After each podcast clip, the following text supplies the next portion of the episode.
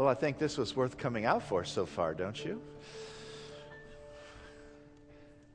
I think one of the greatest ways to start a new year is with a focus on the cross.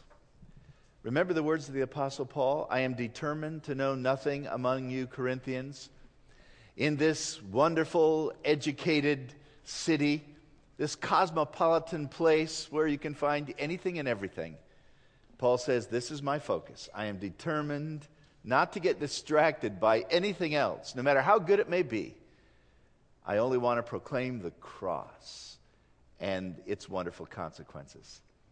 And so I think that's a great way for us to start the new year. I'm reminded that on three separate occasions, Jesus predicted his death to his disciples. And on all three of those occasions, they didn't really get it. They couldn't absorb this difficult truth. It didn't fit into the paradigm of their thinking, uh, of their idea of the future events. They had it all planned out. And a Messiah that would die, a Savior that would suffer, somehow was never thought to be part of the equation. So, on one occasion, Jesus said to his disciples, after Peter acknowledged that Jesus indeed is the Christ, the Son of God, Jesus said, You know, I'm on my way to Jerusalem, and when I get there, I'm going to have to die. I will be buried. Three days later, I'll come out of the tomb. I'm going to be mishandled and abused and crucified. And the Bible tells us in Matthew chapter 16 that Peter took Jesus aside so as not to embarrass him in front of the others and rebuked him. And in the NIV, you've got this wonderful expression of how emphatic his statement is, for it reads, Never Lord, never, I will not let this happen to you. And so at the very beginning, Peter is appalled at the thought of the cross. We move forward in time about three years. Jesus has concluded his ministry, or actually, it hasn't been three years from that point on. It's, it's uh, hardly a few weeks. And they come to Jerusalem, and now Jesus is crucified. And Peter, with the rest of the disciples, flee. Because now the cross is not so appalling, it's just embarrassing. The Bible tells us when Peter was confronted by a young girl who thought that Peter was part of the Jesus band, he said, No, no, I don't know what you're talking about. I don't know who that man is. And three times he denied him. Peter, I think, was so overwhelmed by his own failure that even after the resurrection took place, he was going back to his fishing trade, and Jesus had to come and restore him. That's John chapter 21. In a tender and loving way, Jesus says to Peter three times, Feed my sheep, feed my sheep, feed my sheep. Probably corresponding to the three denials of Peter. And now we move ahead 30 years to the time when Peter is writing what we call 1st and 2nd Peter, his letters to the dispersed, struggling, suffering church. And I want you to know that now the cross is essential. I like what John Stott says the death of Jesus, which at one time seemed inconceivable to Peter, was now indispensable to him. And indeed, the cross is indispensable. When you're reading through 1 Peter, you see that right away he takes up the subject of the cross. He tells us in chapter 1 we have not been redeemed with corruptible things like silver and gold from our vain conversation of life received from tradition by our fathers, but we've been redeemed with the precious blood of Christ as of a lamb without blemish and without spot. When we come to 1 Peter chapter 2, verse 24, he says, Jesus bore our sins in his own body on the tree, that we, being dead to sin, might live unto righteousness, and by his stripes we are healed. And then he comes to chapter 3 and verse 18, which is the text I want us to think on this morning. It says, For Christ died for our sins once for all. He died for sins once for all. The righteous for the unrighteous, in order that he might bring us to God. Now, that, my friend, is one of the great texts in the New Testament, and there are many on the importance and the purpose of the cross. I think it's valuable for us to know that you cannot reduce the purpose of the cross to only one thing. For the Bible speaks of multiple purposes for the cross. And let me just mention some of them to you. In fact, my plan this year, as we have communion service on Sunday morning, we alternate here every month. Once it's in the morning, once it's in the evening.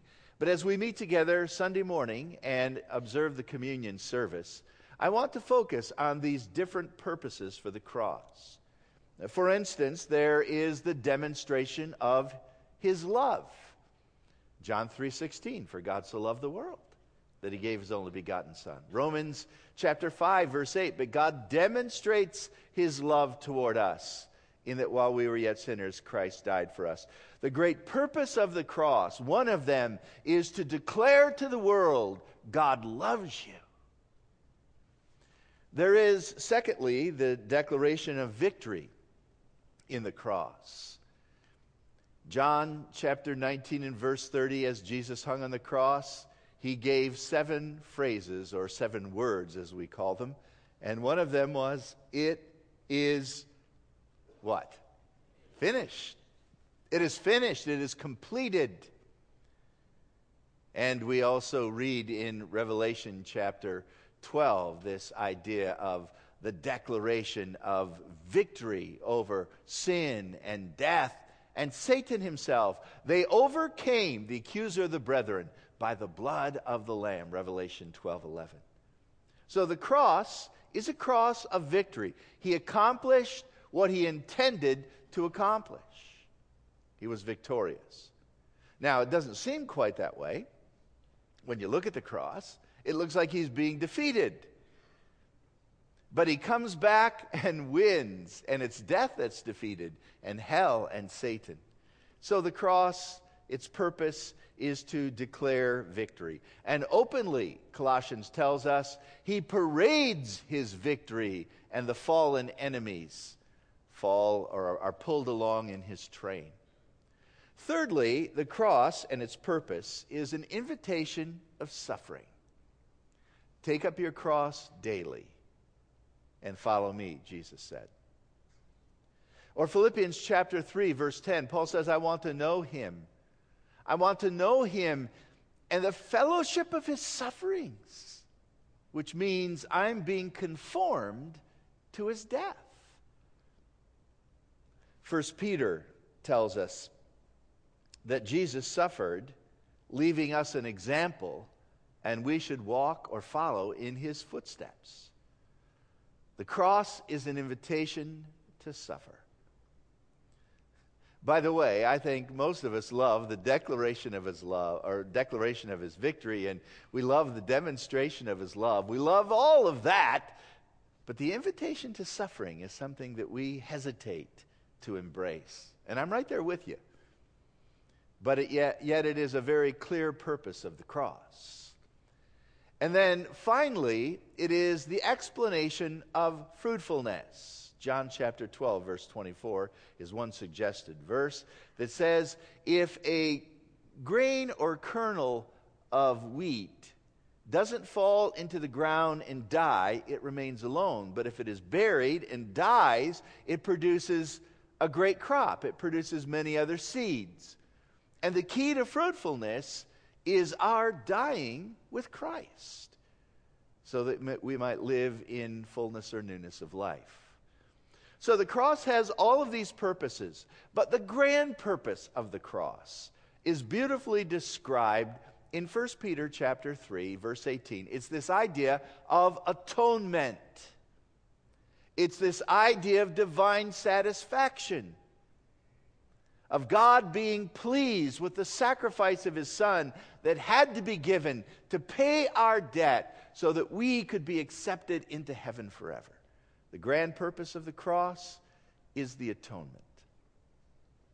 And I want us just to think and reflect upon this verse for a few moments so that we might focus, center, organize our lives around this grand and glorious purpose. The first thing I want you to note from this verse, that is 1 Peter 3:18, is that there is sacrifice in it, in the atonement. And I think of the word substitution. For the verse reads, For Christ died for our sins, the righteous for the unrighteous. There's sacrifice at the cross. You and I see that readily, do we not? Where Jesus, not having to die, willingly gives himself up to die. He sacrifices himself on our behalf.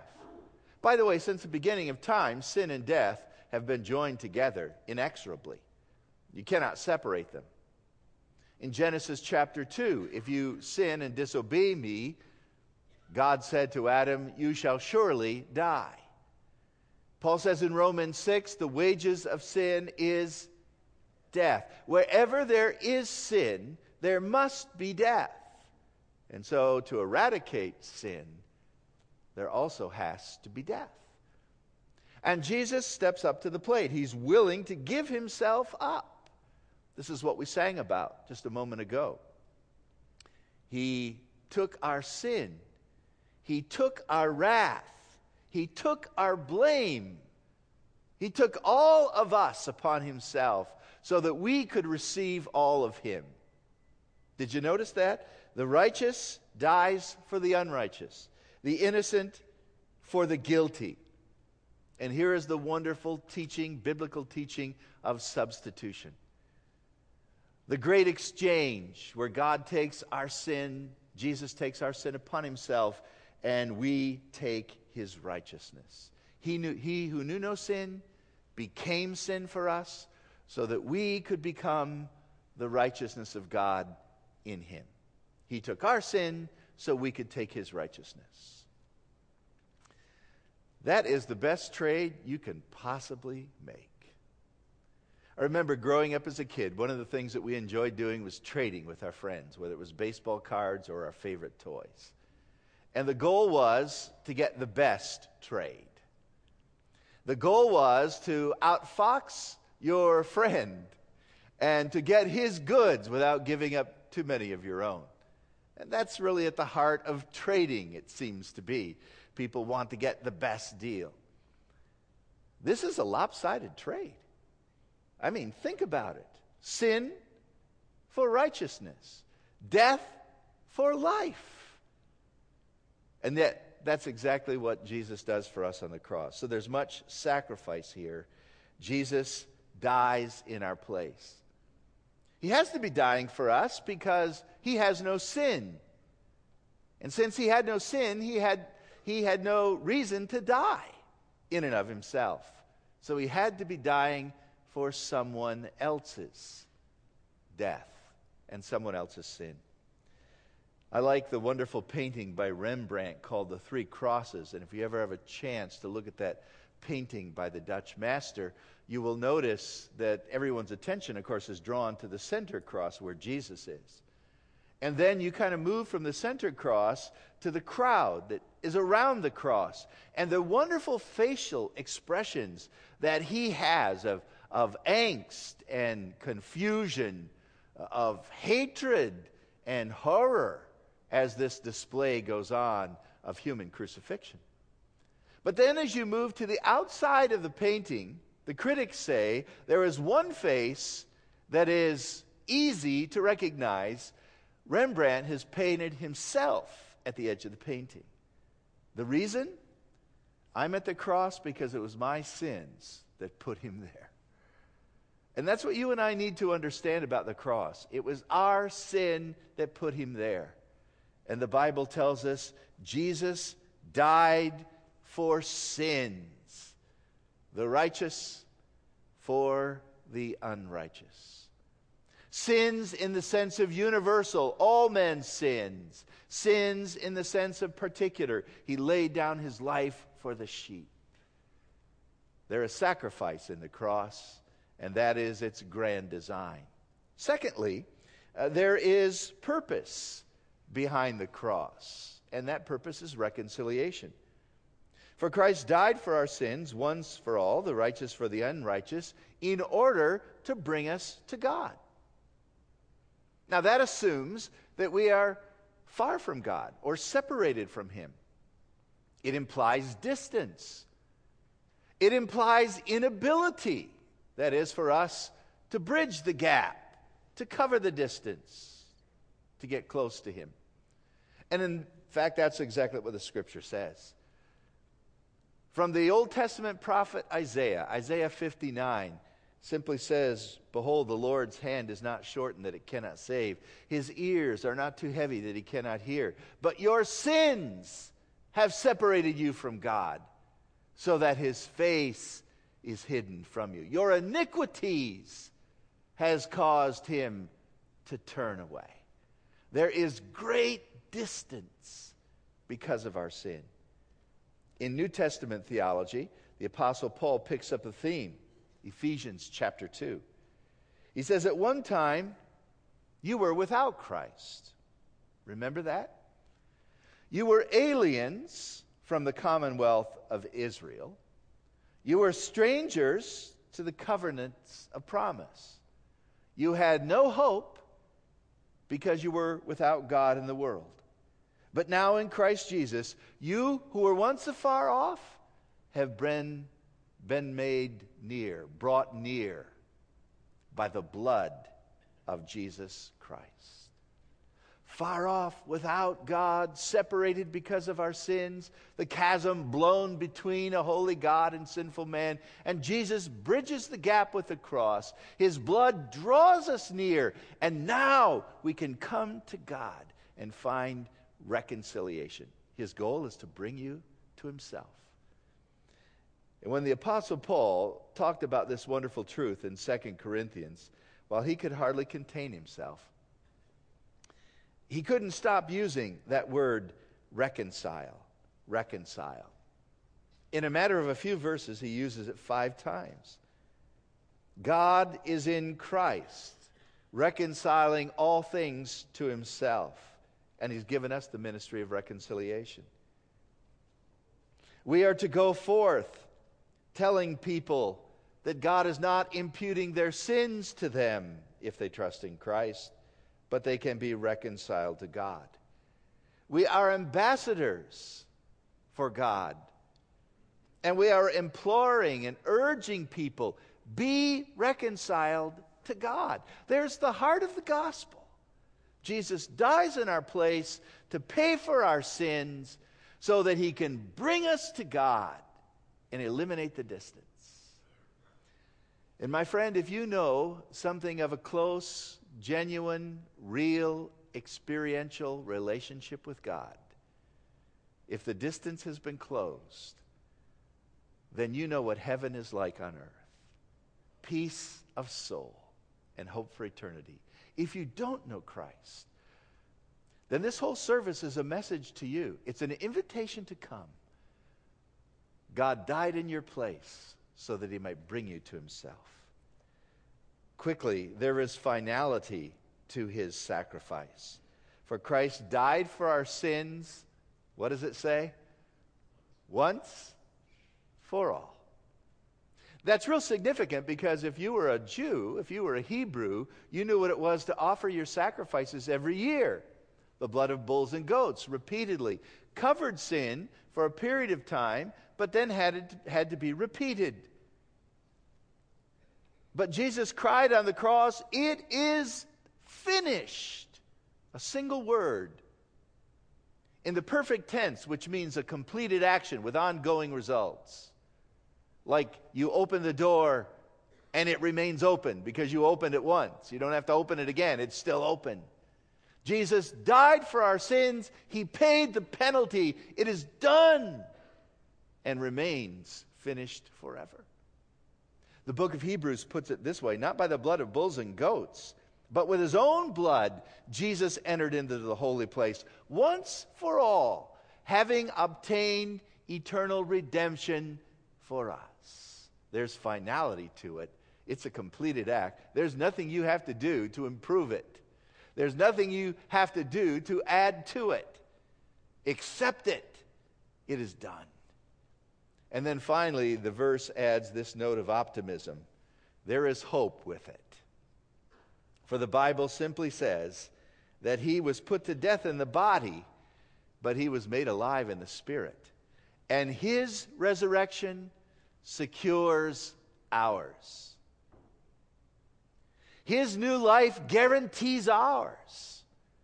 If we have been planted with him in the likeness of his death, Paul says in Romans, we shall also experience resurrection in the likeness of his resurrection, and we shall walk in newness of life. Jesus said, I'm the resurrection and the life. The one who believes in me is never going to die. Do you believe this?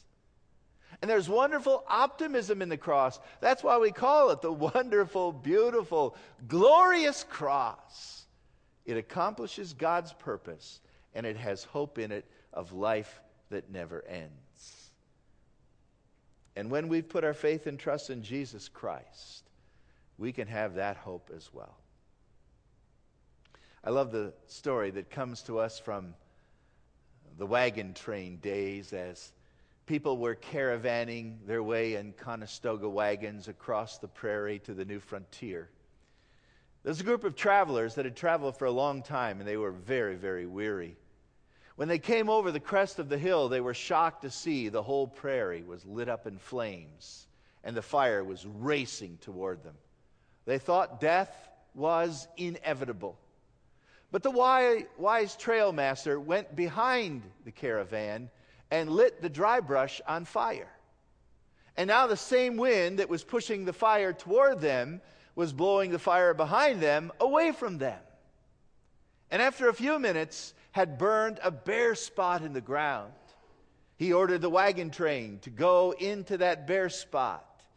And so they did. As the flames began to advance, the heat intensified. A little girl looked up at the wagon master and says, Are we safe? And he says, Yes, we are safe because we're standing where the fire has been. And I want you to know, my friend, if you have put your faith and trust in Jesus Christ, you are safe. How do we know we're safe? We are safe because we're standing in the place where the wrath of God has already been satisfied the place of safety, the place of refuge, the place of hope. And as we start a new year, that's what we need to see. We need to understand that we are creatures. We are creatures made in the image of God. We are his children, redeemed by the Son of God. And we are the temple of God, inhabited by the Spirit of God. And in Jesus Christ, there is complete safety and there is rest. Oh, the beautiful, wonderful cross. I hope you're standing where the wrath of God already has been in Jesus. Let's pray. Lord, I don't know the heart of every individual here. And on a snowy morning like this, usually just the brave and committed make it to a place of worship. But Lord, I'm reminded of that day in the 1800s when a young boy named Charles Spurgeon made it out in a snowstorm to a church with only a few attenders, and he heard a message that revolutionized his life. Look unto me and be ye saved, all the ends of the earth, for I am God, and there is none other. Lord, maybe someone has ventured out today and they recognize that they have not personally trusted Christ. They have no peace of sins forgiven. They have no hope of life that never ends. So today, may they call upon you and find forgiveness. In Jesus' name we pray. Amen.